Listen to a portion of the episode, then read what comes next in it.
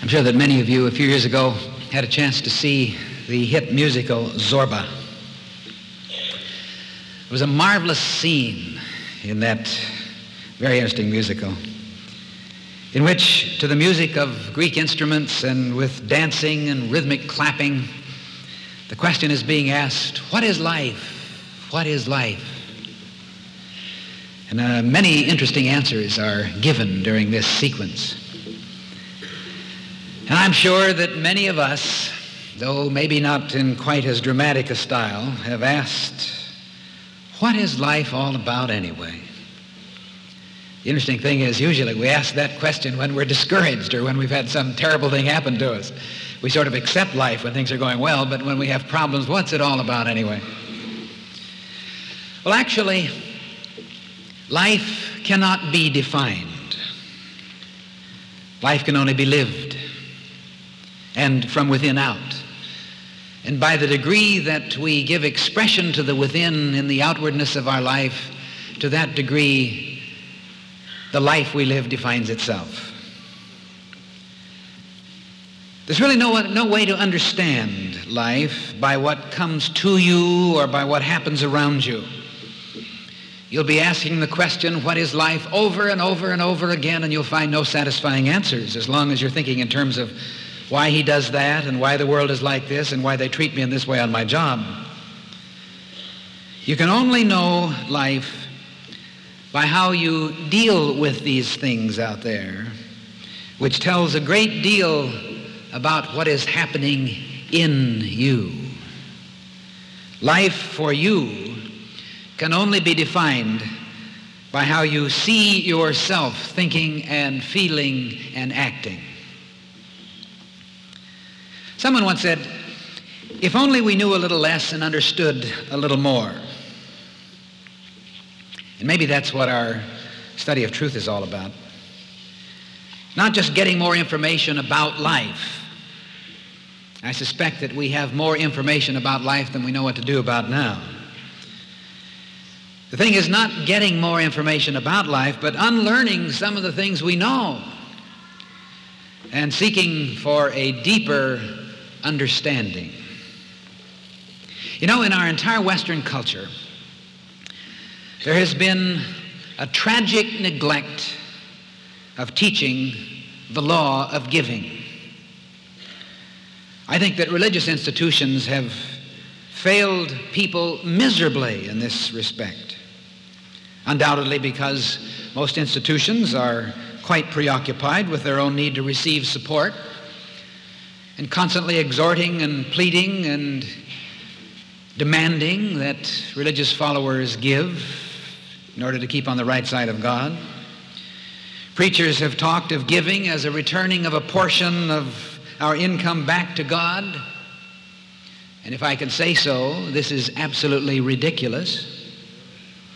Because this skirts the issue by dealing with an anemic God of the skies who sits up there and says, I've given to you all these years now, you please must give back to me. Like a parent who's involved in smother love. After all I've done to you, look at the way you've treated me. I mean, it, it downgrades and denigrates the whole process of a fundamental divine law of the universe. Jesus says, consider the lilies of the field, how they grow. By nature's law, they grow and unfold from bulbs to flowers. But there's no obligation for the flower to return a portion of its life back to nature. And as a matter of fact, there's no possible way it could do so. For life is a forward, growing, unfolding experience, and it goes on and on and on. Someone has said our life is God's gift to us. What we do with it is our gift to God when we freely invest ourselves in creative living and creative giving. In this do-it-yourself age, there's a great deal of interest in growth and development. And courses and techniques and lectures abound in helping you to get more out of life, to find satisfaction in life, to earn more money from your job or from the world or from the stock market or whatever how to influence people, how to achieve recognition, how to get this and how to get that. The thing that we need to understand as students of this insight of truth is that development is very important. But develop does not mean getting something. It does not mean putting on something. It does not mean adding something to your life. The word develop is an interesting word. It's related, as I'm sure you know, to the word envelop. And the word envelop means to enclose. So the word develop means to unfold. Now, we all know that, of course, but we forget that. Because when we take a course of self development, usually we're thinking in terms of he's going to give me a technique that will help me to put on and be a more radiant person and achieve a new self image and all of these things, which are vital and important.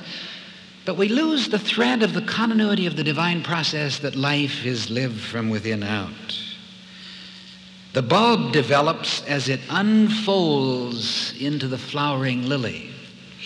And how beautiful are the bulbs, the tulips, and all the various bulbs today in the garden.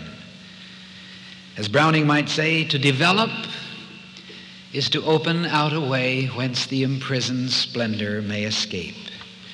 And all spiritual development, human development, psychological development, I don't care what it is, is releasing imprisoned splendor. And if you don't have it within you, when you go into this psychological or spiritual or metaphysical course that promises that you can do all these things, if it's not already within you as a potential, there's no way that any technique or any treatment or any affirmation or any prayer can bring it out of you. Develop is what it's all about. There is no way that a course or technique can make a difference in your life until you learn to give. That's what development is. It's giving. Let your light shine. This is why I believe failure to teach the law of giving is a tragic neglect. Because there's no way that we can understand what life is about until we understand that life is a giving, unfolding process. Unfortunately, we have been conditioned in our Western materialistic culture to believe that life is to be found and experienced and acquired and amassed from out there somewhere.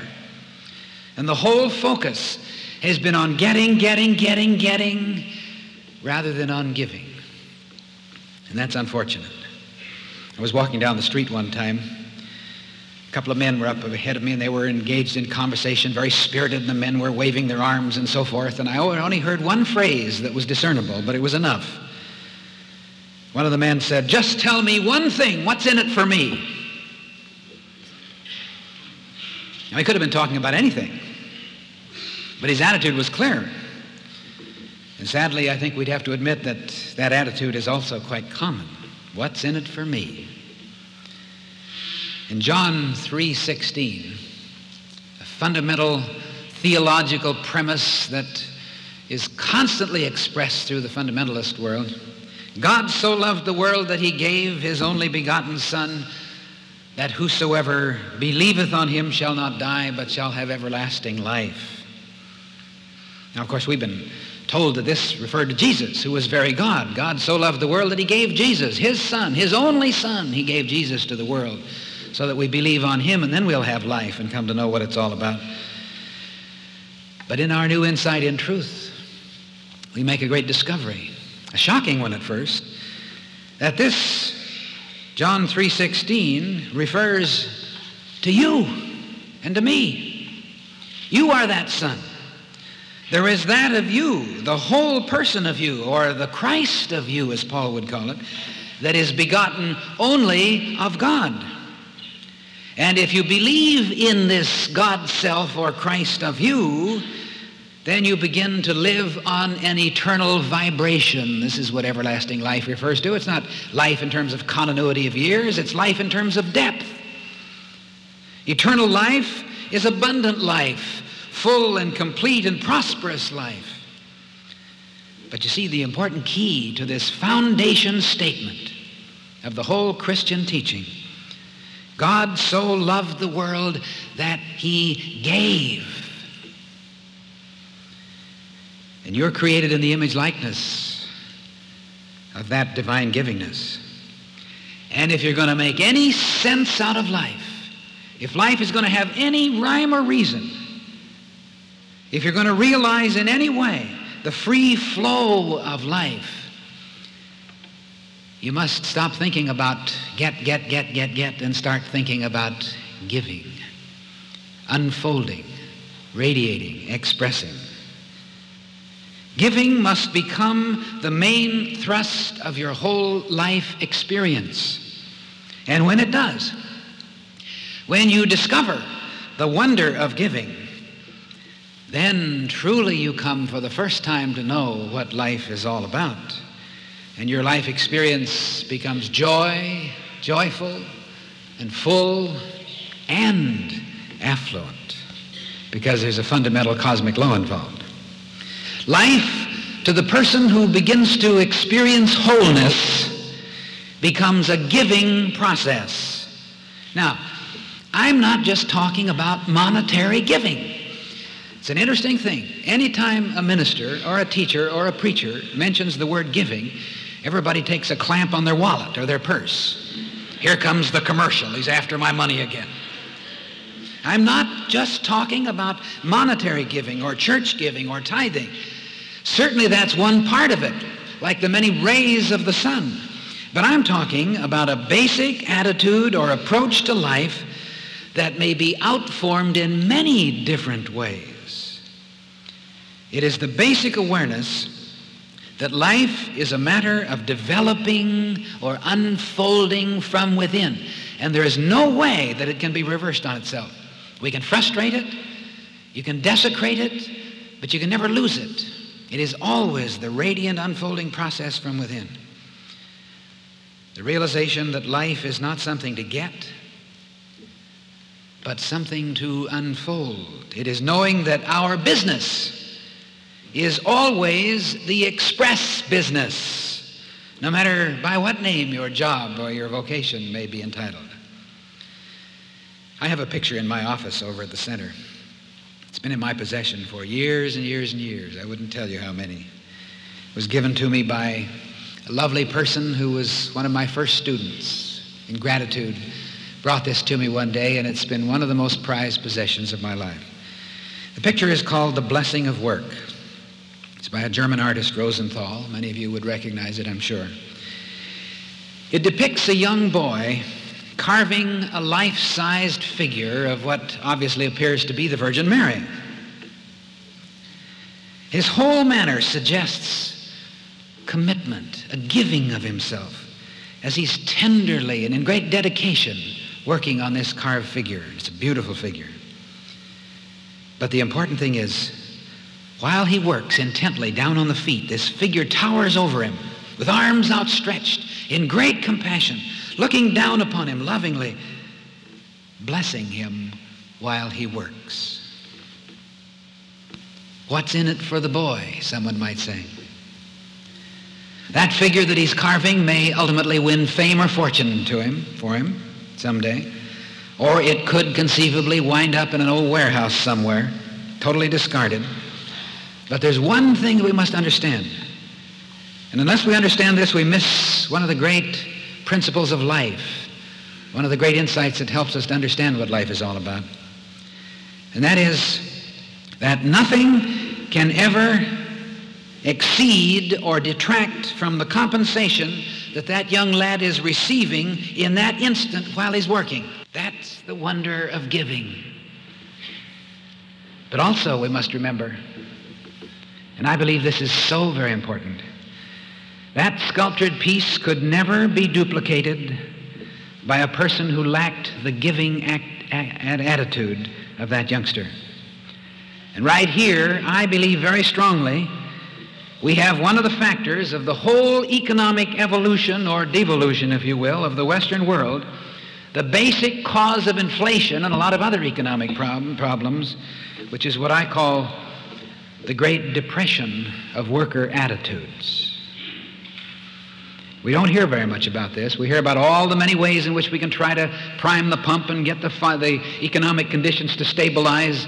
But unless we can bring about a renaissance of commitment on the part of workers, There will be no real economic stability anywhere in the world.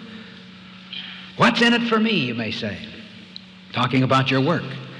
And you may have a feeling, perhaps a sincere feeling, and maybe a right feeling, that you're not properly compensated in your job.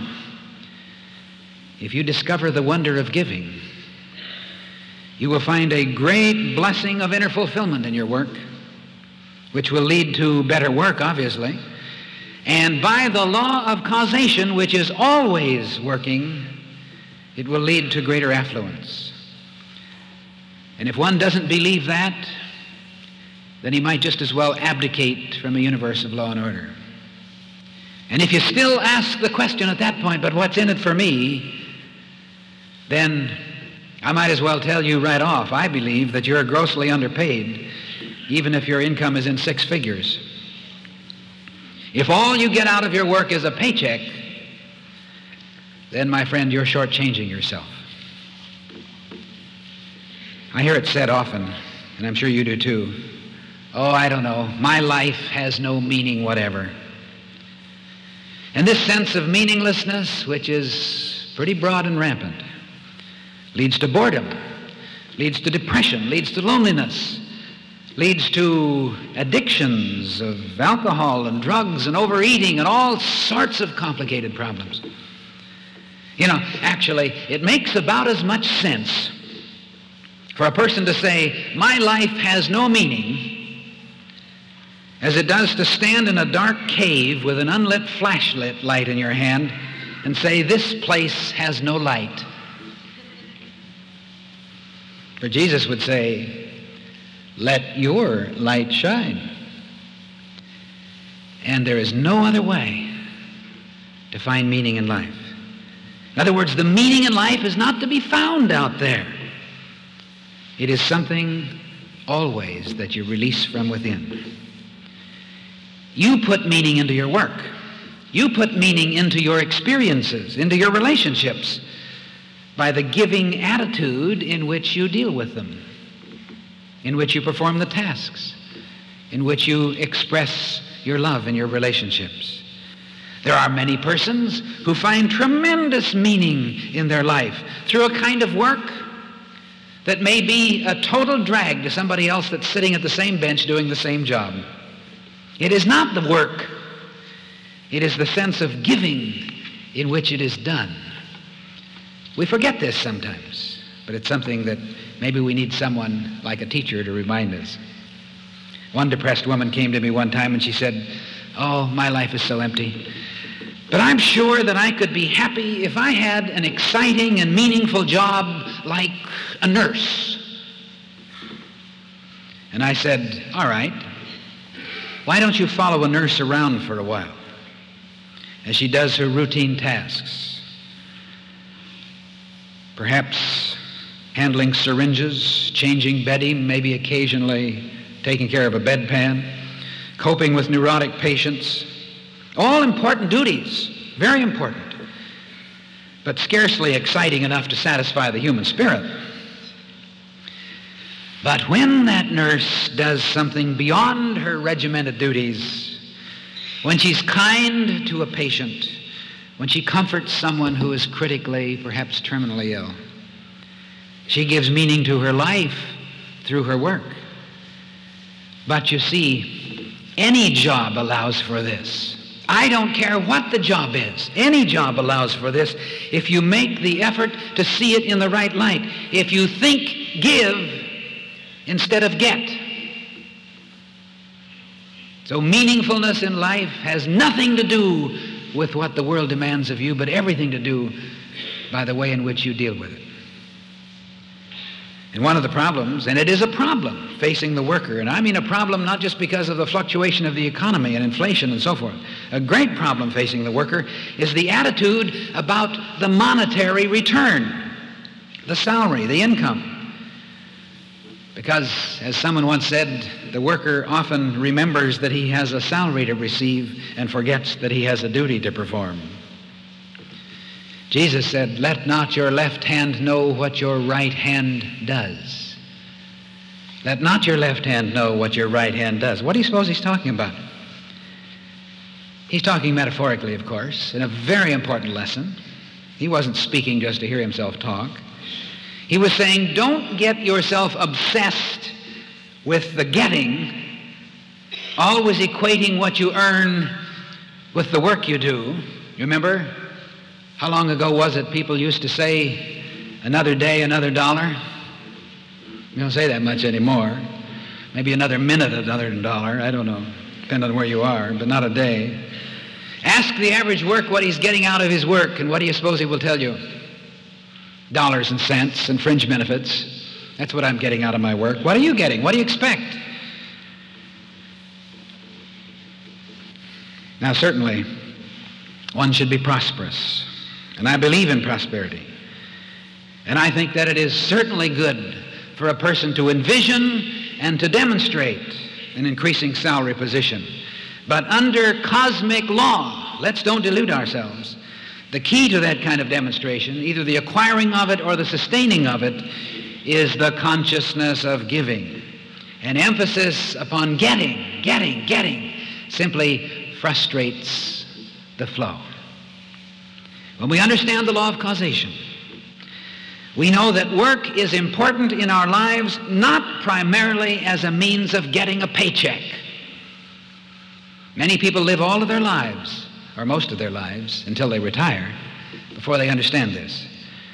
That the most important part of your work is not simply a place to get a paycheck, but it is a place by which you, as a creative being, may have the opportunity to plug in or to synchronize with the creative processes and give expression to your creative flow.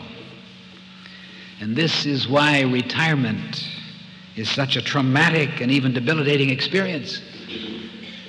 Many persons in retirement, despite the fact that they have retirement benefits that are adequate, are totally, totally emasculated in their experience because they've been cut off from any challenge or opportunity to give expression to the creative flow. And suddenly they realize in retrospect, I've been deluded all my life. All my life I thought I was working just to make money. Now I realize that I should have been working to make a life. And it's so important that we learn that along the way. Now, again, of course, one should receive a salary. But it is the consciousness of giving that determines the amount on the paycheck. I've always believed this very strongly that one sets his own salary. You may say, oh, not me. if I set my salary, I'd get an awful lot more than I do. But in consciousness, in the way in which we relate or synchronize ourselves with the divine forces, we set our own salary.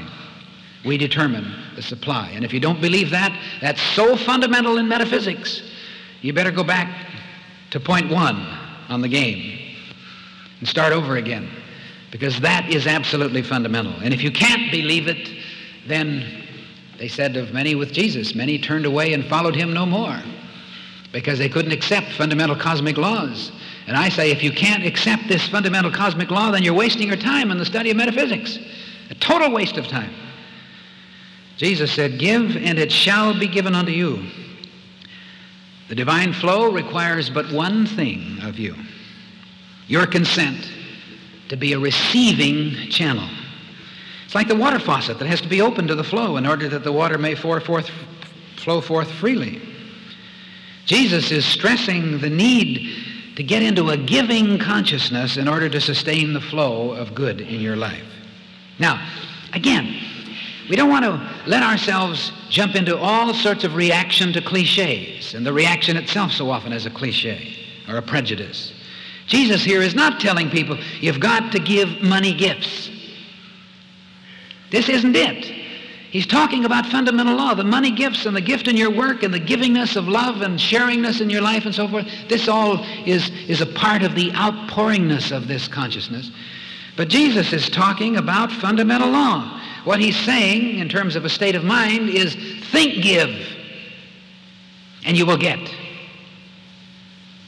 Such thinking will lead to a giving vibration, which is, incidentally, the key to demonstrating prosperity.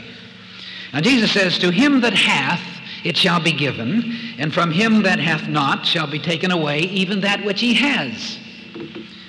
To him that has the giving consciousness. The person who has a giving consciousness is going to receive. A person who does not have that giving consciousness is a person from whom all the things that he works so hard to get will just erode and fade away in many, many ways. And in our day and age, there are lots of ways by which it can dissipate itself. John Bunyan once expressed a little thought, possibly tongue in cheek, but undoubtedly touching on a fundamental law. A man there was, and they called him mad. The more he gave, the more he had. You see, the committed giver is always the happy person, a person who realizes spontaneously that life is lived from within out. He's a happy person because without knowing it, he has tuned in and synchronized himself with the givingness of the creative process within. The committed giver is a secure person. It is doubtful if one can ever find real security unless he becomes a committed giver. The committed giver is a satisfied person, and he's a person who experiences the free flow of affluence in his life. And the word affluence from its etymological background actually means free flow. Invariably, the person who always seems to make a better life for himself from the same identical income as other people on the same job is a person who has learned to give. As the ad says, he's found the better way. Not the better way just in the fact that he's learned how to save. That's all very well and good and important. But because somehow he has discovered that life is a giving process. And he thinks give. His whole consciousness is giving in his work, in his relationships, in everything that he does. There is a wellspring of infinite life, substance, and intelligence within you, and yours is the privilege at any time of giving way to its flow. And if there's lack of any kind in your life, something is blocking the flow. And the most effective remedy, not reach for the aspirin, or reach for the Alka-Seltzer. These are secondary things that may or may not be of any great benefit to you, but the most effective remedy is start the giving process. There may be times when you say, but my pocketbook is empty, I have nothing to give. And again, you're thinking in terms of money. Start the giving process. There's never a time when you cannot turn on your light, when you cannot release more of your imprisoned splendor. And let that imprisoned splendor motivate you in ways of givingness, even if it means to to get out of your flat, out of your apartment, out of your house, and get out and do something for somebody. Get the process started by a giving relationship rather than why does the world let me sit here without helping me? Get out and do something. Commit yourself in some way. Become a giver. And the time to do this is when you're in the most desperate straits. As an old axiom, when things get tight, something's got to give. And we always thought that meant that the chain's got to break. That's not the fundamental meaning of it. When you have problems in your life, the need is to give, to give way. Because you can frustrate this divine flow just so long. And the more you frustrate it, like the prodigal son out in the far country, the more you come to know want. But the answer is, as the prodigal realized it, he came to himself and then he said, I will arise and go unto the Father. In other words, I will get back to the relationship of my inwardness and know that life is an inward out experience. No matter what the problem, giving is the key to the solution. At times you may be puzzled about what you can do in the face of some particular problem, which way to turn. But a safe place to start is to open the flow by some kind of giving. And I don't care what it is. Begin to think in terms of giving. If you need employment, if you have a physical problem, whatever it is, just stop and think, now how can I reverse the flow of my life by giving something? Go to your closet. Look at some of the clothes you have. Think of perhaps the maintenance man downstairs or perhaps his wife and I, possibly here's something that I have sitting here that I haven't worn in over a year. Why don't I pass it along? Get your whole consciousness thinking in terms of giving instead of receiving. Why, oh, why doesn't the world do something for me? What's life all about anyway? Life is a giving experience. And if it seems that the world is not giving you your just deserts, the question is, are you giving of yourself? That's a good starting point. If you need healing, if you need harmony in a relationship, if you need right relations, right adjustment in a business deal, don't delude yourself that the problem is just out there. The problem, when we understand consciousness, is in us. And the solution begins in us. Always. Begins in your consciousness, in my consciousness, in our willingness to give way, our will to stretch forth our hand. Now I'm going to lay something right on the line this morning. In the study of this new insight in truth, it is important to know that the whole ball of wax, if you will permit my saying it, is rooted in the cosmic law of causation, in the realization as you give, so do you receive. And again, this is not a pitch for money. It is a heart to heart talk with you about how to make the most of your experience in your study here, in your study at the center, or wherever you study the truth. A truth student who wants to find the better way, if you will, should become a good giver. And that's fundamental. And there's no point in deluding ourselves because we're dealing with law. We need to keep our channels open through a commitment to some kind of systematic giving, a new attitude about your work, a new relationship, a new way in which you let yourself give way and step back in situations in life, but become a giver. And don't let yourself get turned off, as I know many have, by the seeming commercialism of religious groups. If a church becomes materialistic, that's their problem. But don't let it become your problem. Because your giving is absolutely imperative. If you get turned off to giving because churches are materialistic, then it's, it's like pounding yourself on the head because somebody else is doing something bad to you. Your giving can be diverted wherever you want it to and however you want, but regardless of where the giving goes, keep it going because you need it in terms of the lifeline to health and abundance. When you discover the wonder of giving, you will wonder how you could have lived so long in any other way. Because it's the key that makes truth work, that opens the door to the good that you've always been seeking. It's that which gives life the added glow. It can be one of the great discoveries of your life. And when you become a committed giver, when you think give, your consciousness is always moving in the direction of how can I give more of myself? You could no more go back to the old way of living than you could return to life in prehistoric times. But remember, the attitude with which you work is a very important kind of giving, either on the job or in the menial tasks of your everyday life. Giving also means the willingness to yield, to step back, to give way, such as giving way to another motorist at an intersection or occasionally stepping back when someone is fighting you for the seat in the subway.